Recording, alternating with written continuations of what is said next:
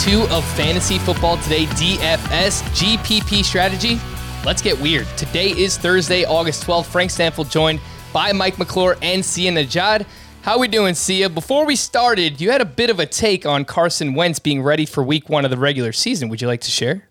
Well, first of all, I love how you started the show with "Let's get weird" because honestly, in the GPP context, you kind of have to do that, especially in the bigger tournaments. So I thought that was a brilliant start. But yeah, you know, there's news. You, you, we're going to hear news trickling out every day. Some injuries, some you know, progressing from injuries. And we heard, of course, that Carson Wentz is trending towards playing in Week One. Uh, I find that extremely hard to believe. I don't expect him to play Week One, or maybe not even Week Two or Week Three. But I guess it's good news. It means maybe he's on the shorter side of the timeline. To me, though, when it comes to foot injuries, especially at the quarterback position, you're going to want to be extra cautious. So I, I didn't. I'm not buying that news. Yeah, we do have preseason week one starting up this weekend, so we'll get a good look at Jacob Eason and Sam Ehlinger, who could potentially be starting in week one of the actual season for the Indianapolis Colts. What's going on, Mike? How is Big Chief doing? I haven't I haven't actually met Big Chief yet.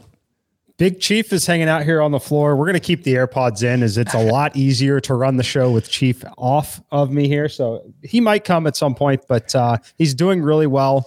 I will chime in on the Carson Wentz news as well. While I think it's possible that he could play, I don't see any reason for them to take that risk. You got the added game for the season anyway. I, I think it makes a ton of sense to let it get healed properly, but we will see what they decide to do. Yeah, I know they got a new coach, uh, not a new coach rather, but they do want to hit the ground running, obviously with a new quarterback, and and same thing with Quenton Nelson who they're hoping to be back. We got that report. They have similar injuries and trying to be back for week one. Obviously, it affects a lot of people on the offense. Jonathan Taylor, someone being drafted, you know, in season long leagues in round one. So obviously, a lot of players being affected by these injuries early on. Today on the pod, we're going to focus on GPP tournament strategy. And my goal for this will be to weave together a web of concepts because it seems like things are very intertwined when it comes to GPP. When you consider ownership, being contrarian, and creating leverage, all of those things kind of work together. And we'll talk about all of it. We'll have some news and notes to help you for preseason week one DFS if you're into that kind of thing. But let's jump right in and start off yesterday. I mean, rather, well, we're recording this on Wednesday, if we're just being completely honest. But in our first episode, we spoke a lot about cash game strategy, GPPs, and tournaments. If you've heard it before, you might be confused. Are they the same thing? Yes, they're the same thing. GPPs and tournaments are the same thing. When you go to DraftKings and you look at the side, there'll be a little tab where you can click tournaments. Those are uh, GPPs, which are referred to as guaranteed prize pools. And these are games where 20% of the lineups or less get paid out, whereas that number is around 50% for cash games. So higher risk, higher reward when it comes to GPPs. The prize you win is based on where you finish in the standings. You finish first in the Millie Maker, you win $1 million.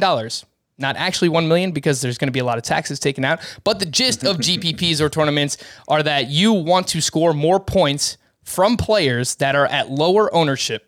The more you can differentiate yourself from the field, the better chance you have to move up the standings. Is that a fair analysis, a fair definition of GPPs? Yeah, I think it's a fair definition of it. Uh, I mean, I think we'll, we could start even by going a little further and just basically breaking down the three letters. GPP is going to stand for Guaranteed Prize Pool. It is a contest that is going to pay out no matter how many people join. Uh, they will guarantee an amount of money. If people do not fill the contest, that's what we will call overlay. But yes, it's guaranteed tournament. It's going to be very top heavy in terms of the payout structure. As you mentioned, only around 20% and oftentimes less than 20% of the field's going to get paid out. Uh, but yeah, I think you did a great job explaining it. Oh, well, thank you, Mike. Ownership is much more important in GPPs versus cash. That's fair to say, right, Sia?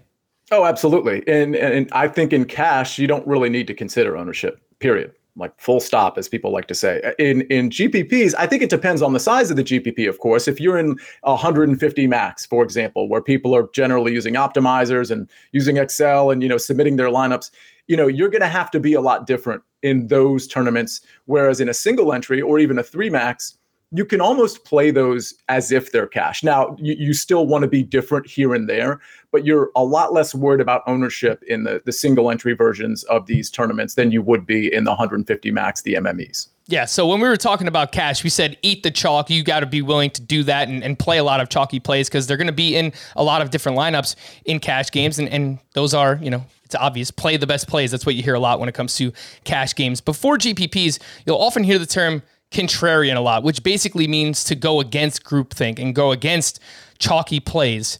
And just marrying together again th- these concepts of contrarian and, and ownership, being contrarian and doing something different. I mean, you like how do you identify and project ownership, right? Because it seems like it's a lot easier said than done. And we're going to hear a lot of people say, oh, well, you know, this player is going to be projected 15% uh, ownership. How do you identify that? How do you project ownership to potentially find those contrarian plays? Start with you, Mike. Yeah, it's going to come from a number of sources. Number one, it's going to be the largest content creators in the space. That's going to be what drives a lot of those ownership decisions and those ownership numbers. And then for me, it's also going to be algorithmic. It's going to be looking at my projections. You're essentially sorting by points per dollar. You're going to find very obvious players that stand out. And it's going to be a combination of that. The the best projected values they're going to be popular for the reason that i just mentioned they're the best projected values on paper and then we're going to look at, at sources like other publications in the industry that we know make up a significant footprint uh, and that's where my data is going to come from as far as where i project uh, ownership levels to be Sia, do you have any rules about ownership percentage when it comes to making GPP lineups? Because I, have heard some people say I can't have a wide receiver over 15% roster. Do you have any rules, set rules like that? No, not really. I mean, uh, obviously, you don't want to play a lot of chalk, and again, it, it's it's contingent upon the tournament that you're in. But no, I, I don't think. I mean, I think probably Mike can speak to this too. When you're in those big MMEs, you probably don't want to have a collective ownership of more than you know 110 120 percent that can sort of vary on on your opinion but i think that's sort of the collective percentage range you probably want to be in maybe even lower um, but when it comes to to single entries or three max or even the bigger tournaments i mean listen, we have to identify that there's a difference between good chalk and bad chalk. You can absolutely play the good chalk and get different elsewhere. So, for example, in week one, we've got, listen, I don't need to look at the, uh, the ownership percentages. Kyler Murray is going to be really popular against Tennessee in week one. So are a number of other players there. If you want to play Kyler Murray and DeAndre Hopkins and bring it back with, I don't know, AJ Brown or maybe Derrick Henry, something like that. Well, those are going to be really popular guys. So you can get different elsewhere, or you can get different different in that game itself by adding on another receiver, a wide receiver two or three, like Mike was talking about in our last show. So you can get different within that game, or you go somewhere else and gain your quote ownership leverage somewhere else. But don't get so cute that you decide, well, all chalk is bad chalk, because there are some guys that are game script proof. And if you see that path where uh, Christian McCaffrey or you know any pass catching running back or any highly targeted number one receiver, if you think they're game script proof, whether they're trailing or whether they're ahead, whatever it is, they are going to get the volume. Go ahead and play them. Get different elsewhere. It's okay.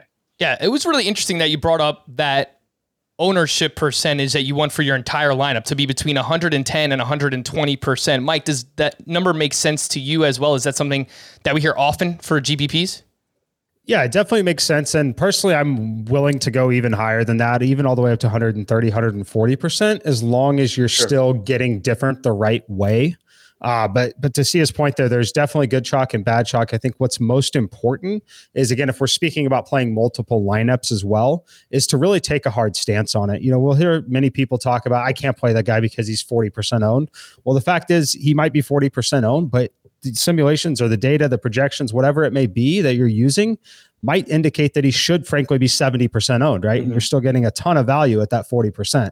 So that's the issue with creating hard rules like that is because everything again is slate specific. Everything's going to depend on where the value is shifting on those slates. But I don't have any hard rules like that. I don't have many rules. Like I will be cognizant of the overall ownership of a lineup projected ownership of it. I actually have that data when I'm like running the optimizer and it'll show me what the overall projected ownership of that individual team is.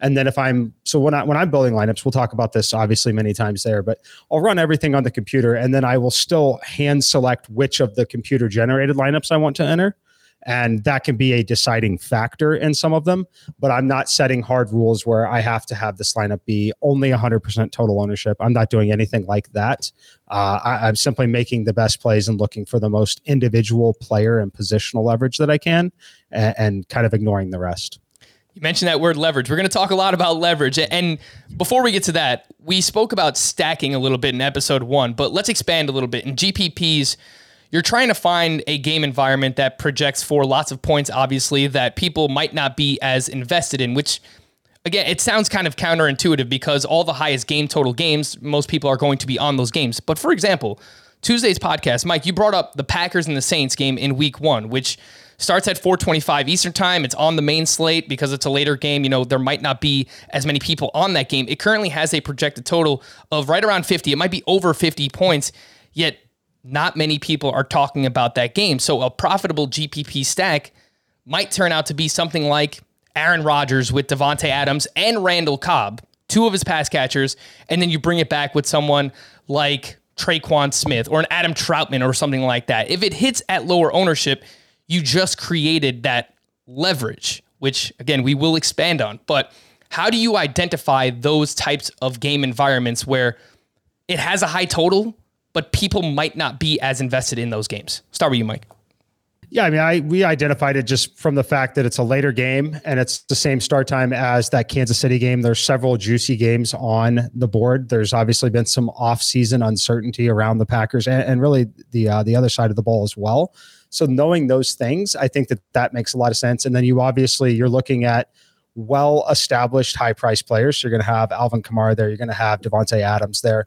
Those guys are, you're not getting a ton of value initially by playing those kinds of players. So that itself is going to lead to a lot of additional value, or as we would like to call it here, leverage to be had over playing some of the better players in terms of projected fantasy points per dollar. Um, so that that's really how I'm identifying it. I'm basically on an average week mid-season i'm again looking at projected ownership compiling data from other sources and then comparing ownership and the player's probability of scoring x points or being in the top six or the top five at their position. And i'm looking for large discrepancies in okay these two players have a very similar chance of scoring the same number of points. However one of them is twice as popular in, in the field. So we're going to be creating a lot of leverage that way. And I will look and try and find situations where there is a positive leverage value on more than one player in a game. And if that is a game, like if a game like that pops up, then that one immediately becomes a game that I want to stack. Yeah. And Frank, let me pick up on that a little bit because I love what Mike said about well, you got this New Orleans Green Bay game, but everybody's everybody's eyes are going to be looking at Cleveland and Kansas City. This is why I actually like to play the main slate, but also the afternoon slate. If if I like two games in the afternoon slate out of like let's say the four or five that are out there, but I know most of the public and some of the pros, so to speak, are going to be on like a Kansas City versus Cleveland type game. If I really think Green Bay and New Orleans are going to shoot out in the same way and, and have the same type of uh, fantasy value, well, I just, I mean, I'm creating such a, a, chasm between me and the rest of the field because I know every, of course, everybody's going to gravitate to to Mahomes and to Tyreek Hill, maybe Nick Chubb, Kareem Hunt, you know, Jarvis Landry, whoever it is. I, I left out Odell Beckham. I probably shouldn't have done that. But anyway, the point is, I, I love when you have a featured game like that, but then you have a game right next to it which has a similar total. And if you can figure out where the value is in that other game, I mean, you are really you are really racking up the points relative to the field. Sia, I'm going to go right back to you here. T- talk to me about the importance of correlating your stacks. I mentioned again using just as an example, Rodgers and Davante Adams and Randall Cobb, and bringing it back with another player. Why is it so important to correlate your stacks, especially in GPPs? Well, because first of all, you're picking the game for starters, you're picking the game because it's it's a high total. Typically, with a high total, even if it's like a seven point spread or a three point spread, let's say in the case of the New Orleans game, it's a 50 point total and it's only a two and a half point spread. Well, you can look at the implied totals there, and you got 26.25 on Green Bay side and 23.75 on New Orleans side. What does that tell you? It tells you that both teams are going to put up points. So, of course, if you think Green Bay is going to put up a lot of points, that's great, but that's not really going to help you if it's a low scoring game. Go with what the Vegas implied totals are trying to tell you and pick up Aaron Rodgers. Maybe you pair him with Davante Adams or you get crazy with an Allen Lazard. Maybe you pair him with Aaron Jones because you think that'll be an interesting potential correlation. But then you bring it back with an Alvin Kamara. Then you bring it back with a Marquez Callaway or a Trautman or a Tre'Quan Smith or two of those guys. Because the reality is, if Vegas is right and this hits in that 50 or maybe it goes over the total of the 54, 55 point range, well, you've just picked up a ton of fantasy points. So that's why when you're picking a high scoring game, you have to play both sides of it. And that's sort of the correlation, the stacking you're you're looking for. Leverage and contrarian. Let's talk about how these two things go hand in hand. We've uh, mentioned the word already uh, multiple times leverage. Being contrarian just means doing something different than the public. We can use that to create leverage on the rest of the field. Say everybody is in on Joe Burrow with one or two of his patch, pass catchers, Ja'Marr Chase, Tyler Boyd, Tee Higgins, whoever it might be. Everyone's in on those guys for week one, which is reasonable because they are underdogs. And, and there's a pretty good total in that game 48 point total between the Vikings and the Bengals. You then create a GPP lineup where you have Joe Mixon in it. He goes off for 150 total yards, two touchdowns. The Bengals win this game handily. Burrow and the pass catchers don't do much. You just created massive leverage against the field because you went against projected game script and you got Mixon at much lower ownership, which allows you to, in turn, climb the standings. So, Mike, does that make sense? Is, is that a good example of creating leverage? And is there anything else in that way that makes sense for you in, in terms of creating leverage? Are there other ways outside of just going against projected game script to do that? Yeah, there's definitely other ways to do it, but that that is a good example of it. Um, what I would like to focus on typically is going to be at a positional level rather than changing game script in individual games. So I'll be looking at, you know, speaking of like top running backs, whatever it may be there, be looking at what happens when they don't land in the end zone. They still rack up their 70, 80 yards, but they don't land in the end zone. Can I find someone who's going to land in the end zone at a much lower price point? And I, that's where I'm typically trying to find. I'm typically trying to find leverage at individual position levels, less so on the game when it comes to the same team. Another way that I like to do it though, when it does come to the game, so we're all focused on one side of the game. I like to run like if we know that Kyler Murray is going to be popular, right? And we know that his handcuffs are going to be popular, I immediately want to focus on the opposing quarterback and opposing stacks on the other side because we know that on any given week, Kyler Murray's median projection, the average outcome, the average outcome for his pass catcher, that's not going to get it done in a tournament, right? it's going to, it might work in a cash game, but it's not going to win the tournament. So if you think you're going to win the tournament, that means they're going to have to significantly or meaningfully exceed their median projections.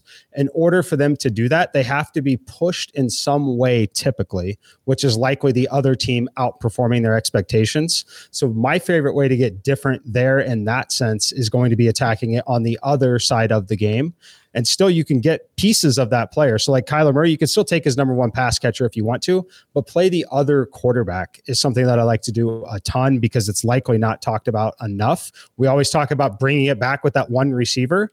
I like to bring it back with the actual opposing quarterback in those situations because I think it's a way to really capture the game environment. We know that the two opposing quarterbacks in high scoring games are actually positively correlated. So that's something to also keep in mind when you do that. But I think that's the best way to bring it back while still capturing that overall game environment and gaining leverage on the field and getting unique in different ways for what it's worth, I do like Ryan Tannehill quite a bit in week one. They're going up against each other, Tannehill there and Kyler Murray. Sia, uh, it's it's tough for people, and maybe not for like advanced players. Some people who might be listening, it, might be tough for them to at times be contrarian and, and, try and create that leverage if they're not making as many lineups. You brought up the term mass multi enter, where if you play in a GPP where you can enter 150 lineups, you have that luxury of getting weird, right? Let's get weird. Mm-hmm. Let, us create different kind of lineups. But talk about how hard it is, I guess, sometimes mentally when playing DFS to go against the grain and, and try and be contrarian and, and create that leverage? Well, the cool thing about NFL DFS is you can be contrarian and, and gain leverage in so many different ways. And, and that's and, and, and by the way, you can select contests, and we talked about this that will lessen the the idea of of just you know having to be contrarian you know for you know a majority of, of the lineup that you choose. It, it, for example in a single entry versus an mme but yeah i mean I, I guess it's hard but there's so many ways to go especially if you're playing a full slate or even if you're playing like the one o'clock or, or four o'clock slate you're going to have four or five games to choose from. So there's not just going to be one spot to to grab your players. There's not just going to be one game or two games. I mean, and there's so many ways to get different. And this is what we said at the outset.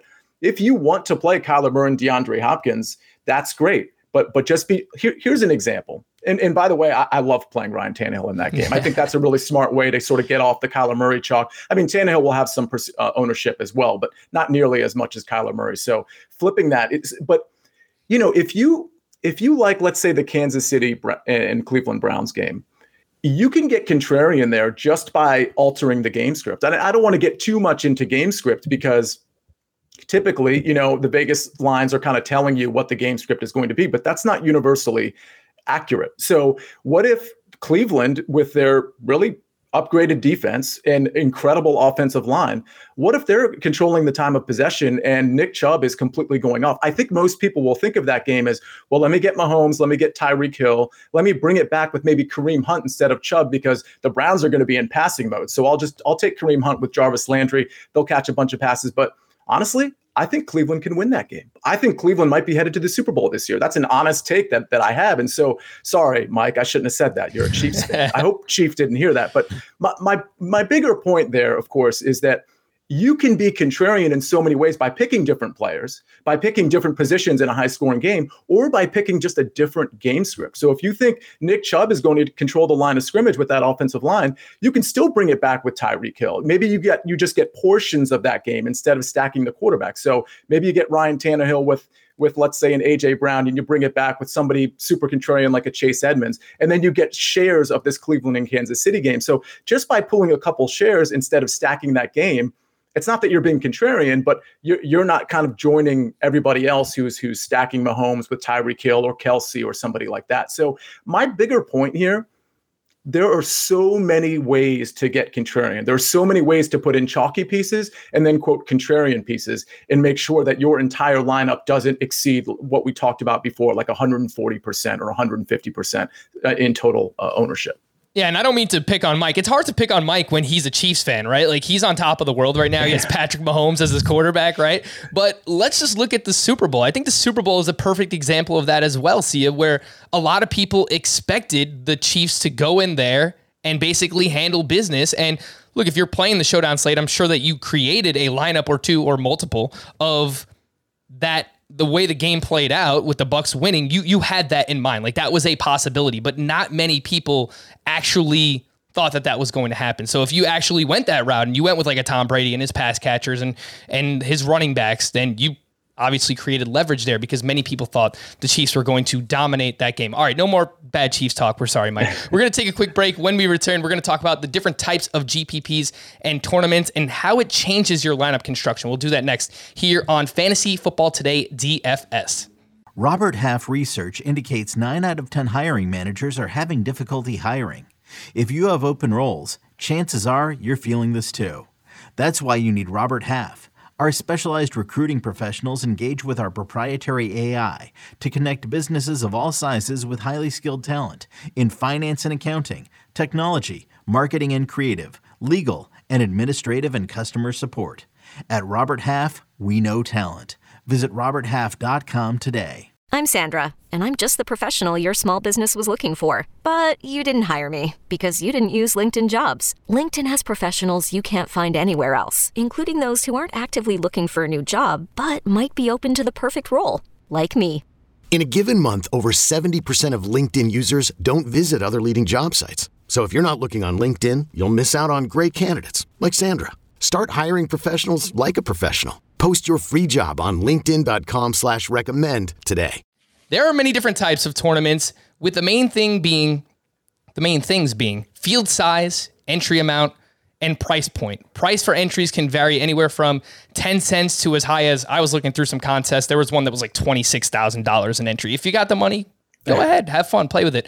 But in terms of field size, it could be a 10 person contest. It could be a 30,000 person contest. And, and, that's a little bit different than than entries, and we'll talk about that in just a second. Uh, do you guys lean towards smaller or lar- larger field contests, a mix of both? Is there one that you have been more profitable on? Mike, we'll start with you. Uh, yeah, I mean, I play both for sure. Uh, you know, we'll play the Millionaire Maker. It looks like there are what uh, a uh, hundred. I mean, almost a million entries in this first one, uh, yep. the, the five dollar one. Um, yeah, so it's you know I'll play those. I'll play a lot of like three max entry, which are going to have a lot smaller, uh, and single entry, which is obviously going to have a lot smaller uh, field of players overall. But mostly, it's they're large enough now that the strategy is very very similar. Um, when it gets different is more so of the single entry three max versus 150 max, and less so on the overall contest size, just because it all kind of regresses to that same point when you're dealing with, say, 10,000 entries, even versus a million. It's going to all kind of bunch in that same way just because you're building lineups with the same constraints. And, and it's still a significant number after you reach 10,000 plus entries. Um, so I, I, don't think there's a massive, massive difference. I think that that can be overstated just a little bit. Obviously, in theory, it, it's nicer to play with fewer people. You know, I mean, it makes a ton of sense. However, you're just going to have so much overlap. You're really not competing against 1 million unique lineups, as lineups are going to be duplicated significantly uh, in a contest like that. So, I, I don't have a strong answer on whether I think you should absolutely be playing this, absolutely playing that. I think it always is going to come down to, for me, the structure of the contest, how much is being paid to the top 10%, the winner, what percentage of the field gets paid out. I'm far more concerned with that than the number of people in the tournament itself. Yeah, and that's why I'm looking forward to the podcast become we, we got coming later this month where we're going to run through actual games that you should be targeting and, and ones that uh, our guys have been profitable with before. Sia, do you have a lean here? Smaller field contests, bigger contests? Yeah, my focus really, I play a little bit of cash, of course, which we talked about last show, but I, my focus is really the single entries and the three maxes, mostly the single entries though. I mean, I'll, I'll literally go in there and just scoop up every single entry. And, and, and I, you know, that is really not just my NFL DFS strategy. That goes for really all the sports I play, which is mainly NFL and PGA. But I'm really trying to sort of like, it's almost, you know, we talked about poker last time. It's almost like you guys remember back in the days with online poker when that was a thing and you could play like nine handed or you know or, or six handed for example and like i always ha- i was always more comfortable playing six handed because i just felt like the hand ranges were going to be less and and I, I my expectation was greater with respect to the hands i was going up against because there was less people in the field so i kind of feel the same way about about single entry contest where I, I just I'm not. First of all, I know I'm not up against 150 lineups. Uh, that that's great, and, and more importantly, I feel like I can make certain assumptions about what people are going to play. And therefore, when I do go for those leverage plays, I know I'm going to be different. So, in particular, when it comes to those entry games, let's get into it now. Uh, for GPPs, the most common that I've seen, single entry, we mentioned three max entry. You can have up to three lineups in a specific contest, 20 max entry, and then some go all the way up to 150 max entries, which is that MME, that mass multi entry, which we've referenced a few times here today. Uh, Mike, this is a loaded question, and I don't know if there's an actual answer or you can kind of nitpick a few things here, but how does your lineup construction change based on how many lineups you can actually enter in a contest? Single entry versus obviously a mass multi enter 150 lineups. Yeah, so I think it's super interesting. I'm glad you asked this question. I actually didn't read a little rundown if you were going to ask this question to me or not, but I, I love this question because I think that one of the biggest inefficiencies out there is the single entry contests, especially in a sport like NFL, really, really all sports, right? Because there are a number of people that are finding content similar to the content that we're generating right now. And everyone has typically associated a single entry contest with your optimal lineup, with your cash game lineup. You typically are, are, playing a more conservative lineup like that. And as Sia kind of alluded to there, we can really get a pretty good understanding ahead of time where the field is going to go, where they're going to make certain decisions. I love it because, again, it's not a multi entry. You know that most people are entering their optimal lineup. You know that they're going to be conservative type builds. So we can really take advantage of that and making some really strong like we can eat the chalk in several of the top positions and get different in one to two spots. So i actually won't play my cash game team or my optimal lineup in my single entries. I will still throw that one in a large field tournament but i'm actually making a specific lineup just for the single entry tournaments that is going to be a little bit more of a hybrid lineup. If we know like so what, what i'm trying to get at here is basically like my favorite way to do actually i'll go ahead and share it. I like to in single entry i like to play double tight end a lot um, we know that Travis Kelce's typically popular. We know in week one, Kyle Pitts will be. I can almost assure you my single entry lineup that week will have a tight end and the flex. I'll be playing both of those two players, which I know will be the two routes that most people will be going there. But the number of people that will have that unique combination with both of them in the same lineup instantly sets me apart from a majority of the field, but still gives me strong, conservative, high floor plays, which is what I'm looking for there. I like to just make a little tiny game theory difference, roster construction differences. We could have talked about this in the last segment, frankly, where we talked about ways to get contrarian. And ways to get contrarian doesn't mean you have to play low on guys. It means simply pairing guys together that are more difficult and uncommon. Like, so it's sometimes it's really hard to get the most expensive running back, quarterback, and wide receiver. You can do it. You sacrifice things in your lineup, but they're unique combinations. That is what I'm focused on when I get to a single entry tournament. Yeah, same question to you, Sia. How does your lineup construction change based on uh, if you're entering single entry versus mass multi entry?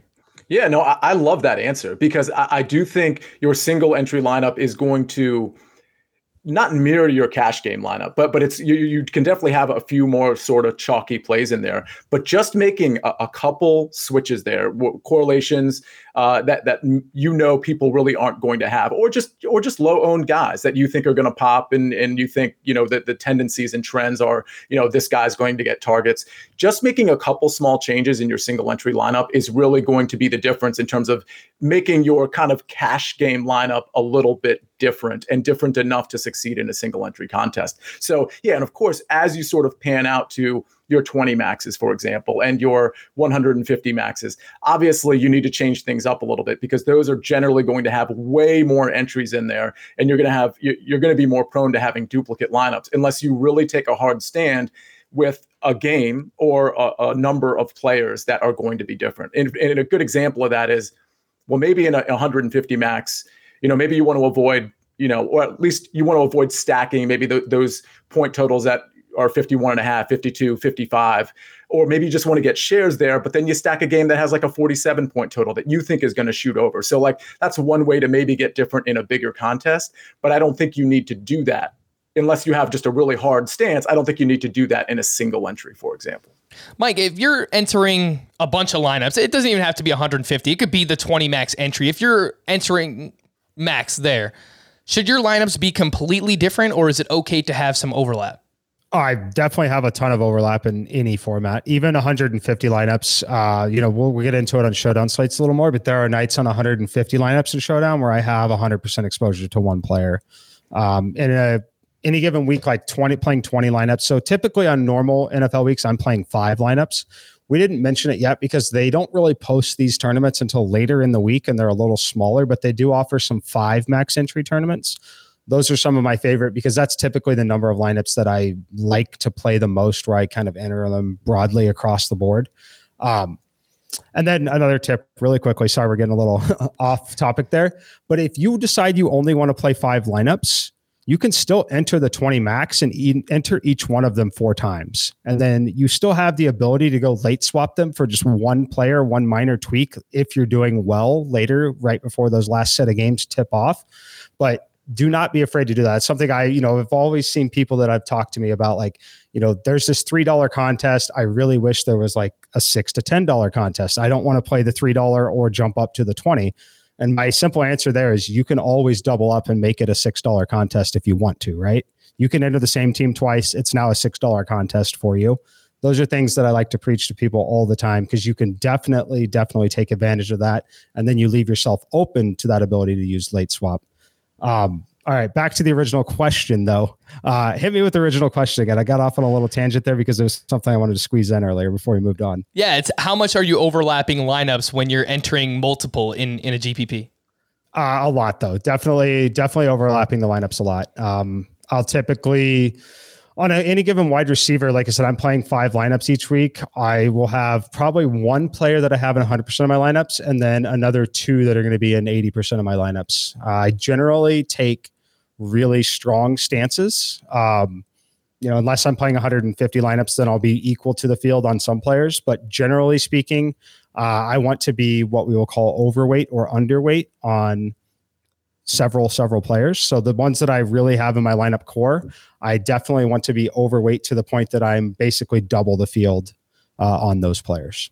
All right, so this might be a stupid question. Some some points in life you'll hear, "Oh, no stupid questions." This one might actually be a stupid mm-hmm. question.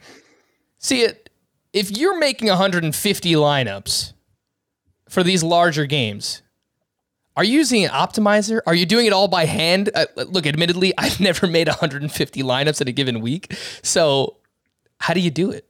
Frank, uh, I regret to inform you that is a stupid question. No, I'm joking, of course. No, you, you, you kind of have to use an optimizer. Yeah. You, I mean, there's just, uh, I've, I rarely, in fact, I don't think I've ever, I've entered some, some bigger entry tournaments, but I've never done the 150 max. And, and I've used an optimizer. I mean, you can use an optimizer for five uh, entries if you want, or 20 or 25, whatever you want to do. But um, yeah, you're going to have to use an optimizer for 150 max. And, and what you can do there is sort of mess with the the ranges on the optimizer and the percentages, and it'll just kind of you know, if you want it to, it'll pump out 150 lineups with the preferred percentages and preferred players that you put in there. All right, Mike, how stupid was that question? Let's be honest.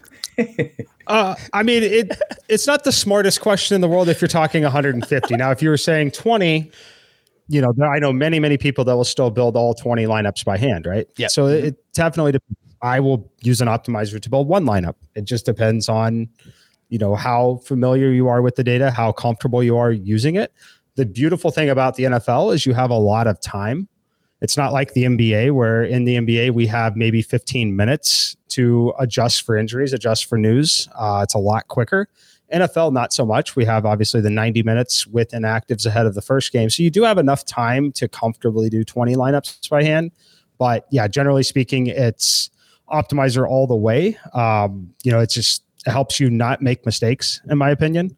Um, so I talked about taking hard stances on players, right? I'll have projected ownership and I will project Davante Adams is going to be 25% owned. I will make my decision based on my data. Am I going overweight, underweight, or at the field? Say I want to go overweight on it. I will go in. If I project him at 25%, I will put his minimum allowed exposure to like 30 to 33%. So that way, my optimizer will force him into 33% or more of the lineups, but I will make sure that I'm taking the stances on those players. In other cases, if I want to be totally off of them, I will set you know the maximum ownership allowed for him at say 15%. So we'll guarantee that I'm going to come in 10% under the field, but still have a little bit of exposure to him. Uh, those are things that are very, very, very difficult to do by hand and very, very, very easy to do with the use of a computer. Yeah. That's me, the caveman DFS player. Speaking of exposure, I'm happy you brought that up. Professional broadcaster Mike McClure. See, I'll throw this one your way. How do you balance exposure, right? You'll often hear in DFS tout say, I'll have 20% Kyler Murray this week. Is it as easy as, okay, I'm looking at projected ownership. Kyler Murray is projected 15%. I want to be overweight. I'll have him in 20% of my lineups. Is it that easy? Or is there a different process for balancing your exposure among, you know, mass multi entering or not even mass multi entering? Like if say you have 20 lineups, how do you balance that exposure? Yeah, unfortunately, I don't have a sophisticated answer for you. And what I mean by that is if I really like, and I keep going back to this Arizona Tennessee game, but if I happen to really like Kyler Murray, I'm going to play Kyler Murray. He's not going to be in all of my lineups, but I'm probably going to be way overweight on him. If the field's at 30%, I might be at 60%.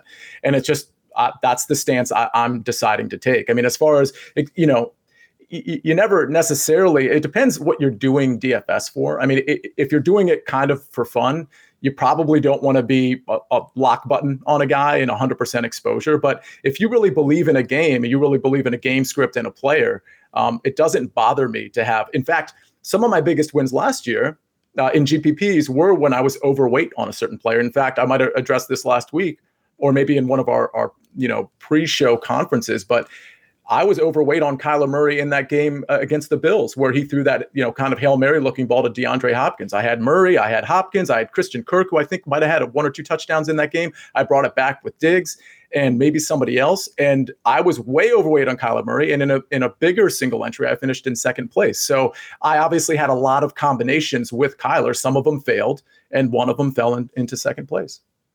Mike, how do you balance that exposure? Uh, yeah, I'm looking at the projected ownership that I will have that I, I generate myself. Also, look at other sources, um, and again, I'll look at my simulation data. I'll look at my projections, and then make decisions on pretty much every player. Initially, I will run and just let the computer run, analyze what it spits out, and then I will go through and and look at situations where I really want to take hard stances. Um, an example of that would be computer tells me that I need 10% of someone they're going to be 17, 18% owned. I don't really like the situation. I'm not really on anyone else in the game. And because I'm not really on anyone else in the game, for that play to really pay off, it means they're going to do really well. Someone else has a correlation in that game. And if my simulations, my data is not telling me that I need to be on them, I can go ahead and get rid of it. So it's 10% that I can allocate to get overweight on a better situation. So that's something that I will do very, very frequently. Like I said, I take very hard stances on going overweight to the field and then sometimes to the case where I'm just completely off the guy, 0% ownership. Um, and, and that's even with guys that are 30 to 40% owned. Um, so I, I don't get too cute with the, trying to dial in every single exact player on that because the other thing that I see a lot of people make this mistake, frankly, that try to go in and play 150 lineups, right? They get the most accurate ownership projections in the world. We try to dial them in exactly where they should be. And then you're going to break even and lose the 10 to 15% rake, right? And you're going to do that week over week because you're going to be coming in almost identical to the field. You're not taking hard stances. You're not gaining leverage in either direction uh, on the field. And, and I think that's the biggest mistake that you can make. I think the best thing you could possibly do is to find your guys and, and take hard stances one way or the other. Sia, this might be impossible to do, but what is your overarching piece of advice, strategy when it comes to GPPs, tournaments, single entry, multi entry, whatever it could be? Anything that we haven't covered yet, either that you would like to hit on when it comes to this format? You know, I think it's just to to take a stand on on what you believe in that week and the games you believe in in that week. Be willing to potentially alter the game script a little bit so that you're not necessarily falling in line with everybody else's perception of how a game's going to go. That doesn't mean you, you have to fade any of those players, but it does mean maybe you want to grab a couple of different pieces in that same game that everybody's playing because your game script might fall just a little bit different than you know what somebody else might have. And you gave a really good example with the super bowl. Even if you had the Bucs in that game you probably didn't think the game was actually going to measure out like that. So other than that you know i think people in gpps they they try to be different. I'm you know I, i'm guilty of trying to be too different sometimes. And what i'll do is i'll throw in a guy that has a really high ceiling but no floor instead of a high ceiling but a low floor. So I mean, again, it's GPP, so you're really just hunting for the high ceiling. But uh, you know, don't fall into groupthink where you. Mecole Hardman's a really good example. Um, Hardman has 4.33 speed, and he's on the Kansas City Chiefs offense. And every time, like Demarcus Robinson or Byron Pringle or Sammy Watkins were injured, everybody just assumed that Mecole Hardman was going to go off because he's fast. Well, the problem with Mecole Hardman is he's not a very good receiver, not quite yet at least. He's not a very good route runner, which is why Demarcus Robinson actually had more catches than him last year. It's why Byron Pringle, when he was healthy, was was in the game almost as much as as um, Mecole Hardman. So don't just you know that's why you kind of like listen to this show listen to other shows that are giving you real information instead of just kind of like repeating you know stats to you which stats are really important but you know, make your own decisions. I think that's the overarching thing listen to the data and make your own decisions. Apologies, I had a calendar invite. I got to figure out how to shut that off. Usually, when I record the baseball podcast at night, I'm not getting any calendar invites at, at midnight or 1 a.m., so I don't have to worry about it. Now we're recording in the middle of the day. This is weird for me. I'm not I'm not used to being awake at this time and, and doing stuff, so it's, it's just kind of weird. Sorry, Mike. Again, like we said, we weren't going to bash the Chiefs anymore, and then Sia goes out. Oh my gosh, talking, what am I doing? Talking bad about Mecole Hardman. How dare you? Come on, Sia. Maybe he has a different opinion. I don't. I don't think Mecole Hardman's a very good route runner. I don't know. We'll this year. I've heard I've heard some good things coming out of camp about about Mecole Hardman. Mike, do you have uh, a lean one way or another? I mean, look, I think that he's obviously talented. He was drafted for a reason. He's still hanging around for a reason. Uh, we just obviously have yet to see it develop and materialize on the field in competitive games. Um, I, I don't have a strong take on it. I think that he's fine. I think in the right environment, he could be very good. I think he's someone that will have a breakout at some point. Will it be an entire season or will it be two games? We'll see. Uh, we've seen that from Sammy Watkins a lot too. Uh, I do think that that, if and when it happens, is still going to be more of a product of the system he's playing in. And having Patrick Mahomes throwing you the football is never a bad thing. Yeah, no more Sammy Watkins. This could be the the breakout that we're looking for from Mecole Hardman. I, have heard some people tout him, especially in best ball. I mean, I, he could have some massive breakout games mm-hmm. this season. Let's wrap up with some preseason week one DFS. And what do we need to know about preseason DFS? Well, it's nearly impossible to predict, right? There is flat pricing across the board. That tells you everything that you need to know. Every single player and defense on DraftKings is $5,500. On FanDuel, every single player in defense is $6,000. That means they have no idea. They have no idea what's going to happen in these games. And this year, different than years past, preseason is only three games long. And we were talking beforehand, we don't really know how playing time is going to be allocated this year with only three preseason games because in years past, we had a pretty set idea. It would be all right, preseason week one, maybe the starters play a couple of drives, maybe they get to the end of the first quarter. Preseason week two, they'll play maybe the whole first half. Uh, preseason week three, okay, they're probably playing three quarters. Preseason week four, no one's playing, no starters are playing. Now there's only three games. So I, I don't really know how playing time is going to be allocated. Do you guys have any idea what might happen here in week one? Is it similar to years past, a couple of series, a couple of drives, a whole quarter? Do you guys have any idea? I don't. I mean, I, I think they're going to be really conservative with week one. I think if you're going to roll out like legitimate starters, you know, first team, second team guys, of course, second team guys are going to play, but I think that's probably best suited for game two, is my guess of this three game sample size that we have. Maybe a little bit in game three, but I think they're going to want to get the guys uh, ready by game two. So if, if we're going to have sort of DFS takes and DFS value when it comes to that, I think it's probably going to be more geared towards week two and week three. And I think week one is kind of going to be a wash in terms of the knowledge we're going to have with respect to how much people are going to play. More than any other preseason week and any week in general for NFL DFS, week one is you're paying attention to the news because we don't have any data yet. We don't have snap counts. We don't have targets. We don't have we don't have playing time. We don't know how much time players are going to play. So I do have some news and notes that we'll get to in just a little bit here. But pay attention. Anything that you hear or see or read about, okay, this player is going to play the second half. Then if this guy, if a player's playing a whole half in week one, that's probably a player that you want to be on here uh, for DFS. All right, let's start with uh, every game on the slate has a total between 33 and a half and 39 and a half, courtesy of Caesar Sportsbook. So we're not expecting a lot of scoring, obviously.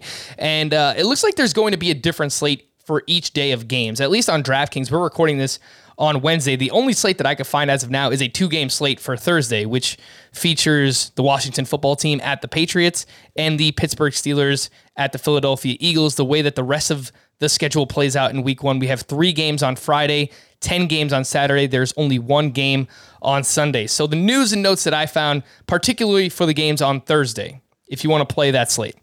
Coach Mike Tomlin for the Steelers noted on Tuesday that he won't cap Najee Harris's reps during Thursday's preseason contest at Philadelphia, which already that's like a light going off in my head. If he's not capping Najee Harris, even if he gets 10 plus touches at his skill level, that's probably a player I want at $5,500. Is that fair to say? Yeah, yeah, I think so. Yeah.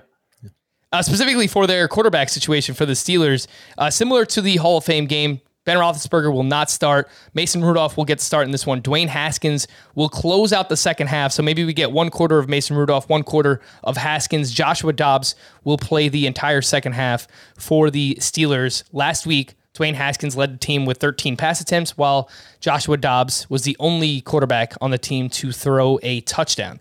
Jalen Hurts and the Eagles' starting offense will play in Thursday's preseason contest against the Steelers. Tim McMahon, McManus of ESPN.com reports, and I do have another tidbit from the Athletic. Uh, Eagles veteran starters don't seem likely to play beyond the first quarter, which okay, that kind of fits in with where we've been at in years past with mm-hmm. uh, week one of the preseason for the Washington football team, Ron Rivera said he's going to let his guys play on Thursday. He wants to see command of the offense from Ryan Fitzpatrick.